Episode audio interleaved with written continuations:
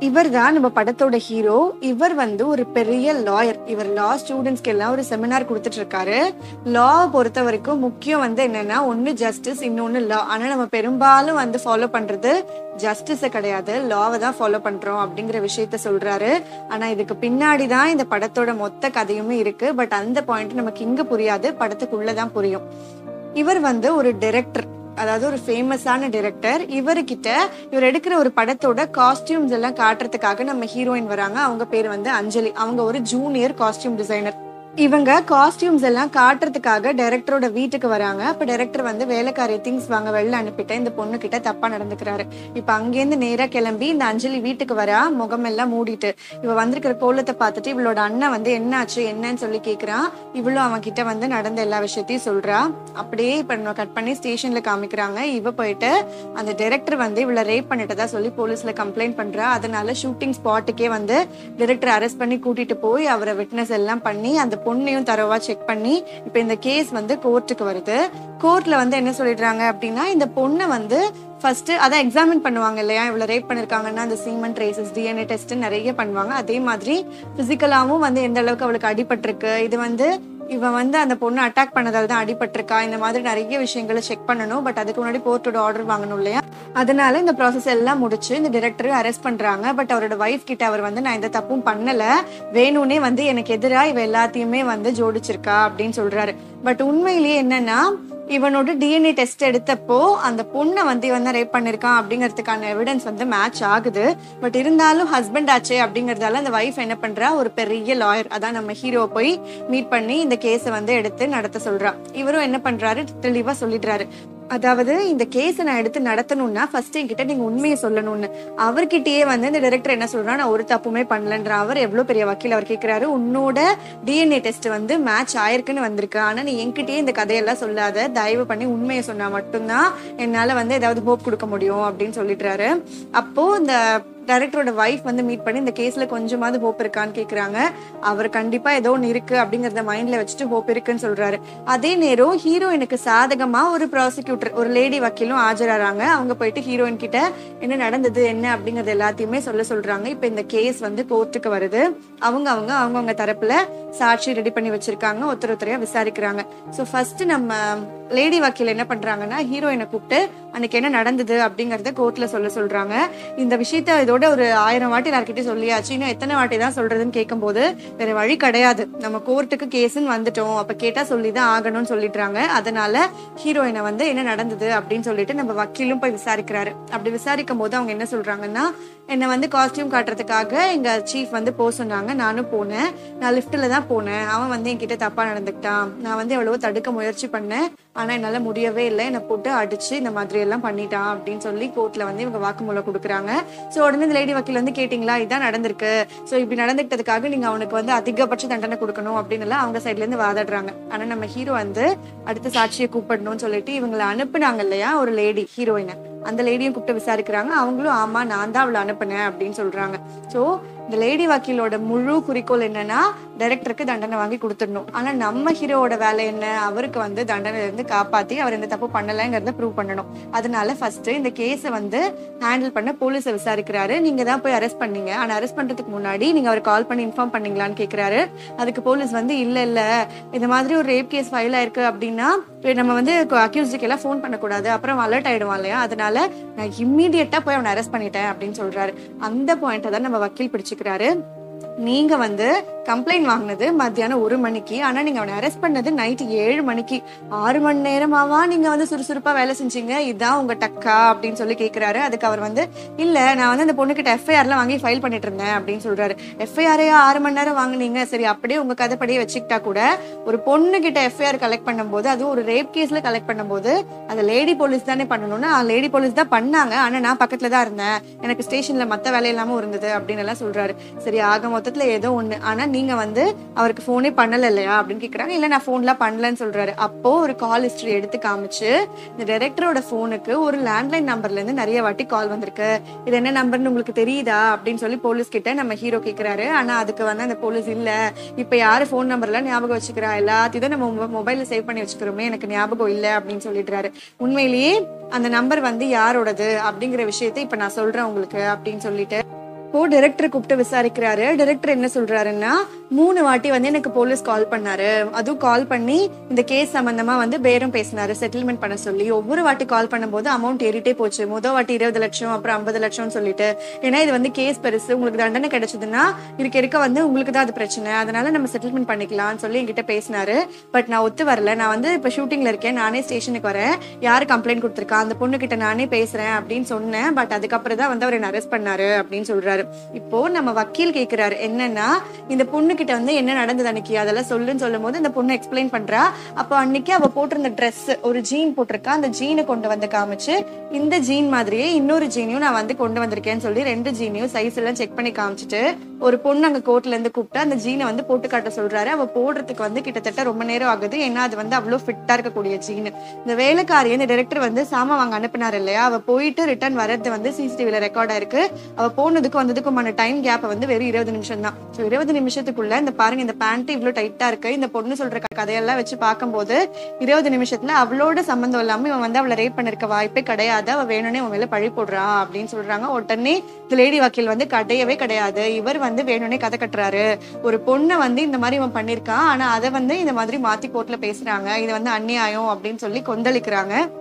But நம்ம hero வந்து ரொம்ப கேஷுவலாக சிரிச்சுக்கிட்டே இந்த கேஸை டீல் பண்ணுறாரு ஏன்னா அவரை பொறுத்த வரைக்கும் எவிடன்ஸ் பக்காவாக இருக்குது எங்ககிட்ட லாஜிக் இருக்குது அப்படின்னு சொல்லிட்டு அவரோட பாயிண்ட் ஆஃப் வியூவில் இந்த கேஸில் அவர் என்னென்னலாம் இருக்குன்னு நினைக்கிறாரோ அது எல்லாத்தையுமே ஷேர் பண்ணுறாரு இந்த டைமில் இந்த கேஸுக்கு வந்து அடிக்கடி இவங்களுக்கு தள்ளி வைப்பாங்க வயதை கொடுப்பாங்க இல்லையா? அந்த மாதிரி ஒரு நாள் இந்த ஹீரோயினோட வீட்டுக்கிட்ட இருக்கிற ஒரு பொண்ணு கிட்ட இருந்து இவருக்கு கால் வருது. கோர்ட்ல வந்து சாட்சி சொல்ல எனக்கு இஷ்டம் இல்ல. அதனால நான் உங்ககிட்ட வந்து போன்ல சொல்றேன். அவ வந்து போகும்போது நான் அவளை பார்த்த துணி காய வச்சிட்டு இருந்தேன். நான் மாடியில அவ சாதாரணமா தான் போனா. ஆனா வரும்போது ஆட்டோ விட்டு அவ இறங்கும் போது அப்படின்னு சொல்லி அதோட கட் பண்ணிடுறாங்க. என்ன நடந்ததுன்னு நம்ம காமிக்கல. இப்ப கோர்ட்ல காட்டுறாங்க. ஹீரோ வந்து ஹீரோயினோட அண்ணாவை கூப்பிட்டு விசாரிக்கிறாரு. உன் தங்கச்சி வந்து போயிட்டு ரிட்டர்ன் வரும்போது அவ இந்த மாதிரி ஒருத்தர் ரேப் பண்ணிட்டான் அப்படின்னு சொன்னதை கேட்டதும் உனக்கு கோவம் வந்திருக்கு. நீ கொந்தளிச்சு அவளை அடிச்சிருக்கேன் நீ அடிச்சதை பார்த்து ஆறு விட்னஸ் என்கிட்ட இருக்குன்னு சொல்றாரு. சோ அந்த பொண்ணு ஃபோன் பண்ணால அவ வந்து இந்த அடிச்ச விஷயத்தை தான் வந்து நம்ம ஹீரோ கிட்ட சொல்லியிருக்கா. உண்மையா? அப்படின்னு கேட்டதும் நீ ஒழுங்கா உண்மையை சொல்லி நீ போய் சொன்னேன்னா உனக்கு ஆறு வருஷம் தண்டனை கிடைக்கும் அப்படின்னு எல்லாம் இவர் கொஞ்சம் அவனை ஏத்தி விடவே அவனும் ஆமா என்னதான் இருந்தாலும் இவளை யார் அங்க போக சொன்னது? இவளுக்கும் பங்கு இருக்கு அந்த தப்புல அதனால தான் நான் அடிச்சேன் அப்படின்னு ஒத்துக்கிறான். உடனே ஹீரோயினை கூப்பிட்டு உங்க அண்ணா தான் அடிச்சானான்னு கேட்டா ஹீரோயினும் ஆமான்றாங்க. அப்ப எதுக்காக நீங்க போலீஸ் விசாரிக்கும் போது அவன் அடிச்சான்னு சொல்லாம ஹீரோ மேல நீங்க பழைய போட்டீங்க. அப்ப வேணும்னே நீங்க ஹீரோ கோத்து விடணும் தானே இதெல்லாம் பண்ணிருக்கீங்க? அப்படின்னு கேட்டதும் இந்த லேடி வக்கீல் வந்து ஒத்துக்கவே பண்றாங்க இப்ப கேஸ் வந்து அவன் அடிச்சானா இல்லையான்றது கிடையாது. அவன் இவ்வளவு ரேப் பண்ணானா இல்லையாங்கிறது தான். சோ அதை பத்தி பேசுங்க அப்படின்னு. ஏன் நான் பேசதான் செய்வேன்? நீங்க வந்து அடிச்சான் கொடுமைப்படுத்தினா அப்புறம் ரேப் பண்ணா அப்புறம் மரியாதை குறைவா நடத்தினான்னு ஆயிரத்தி எட்டு செக்ஷன்ல கேஸ் போடுவீங்க.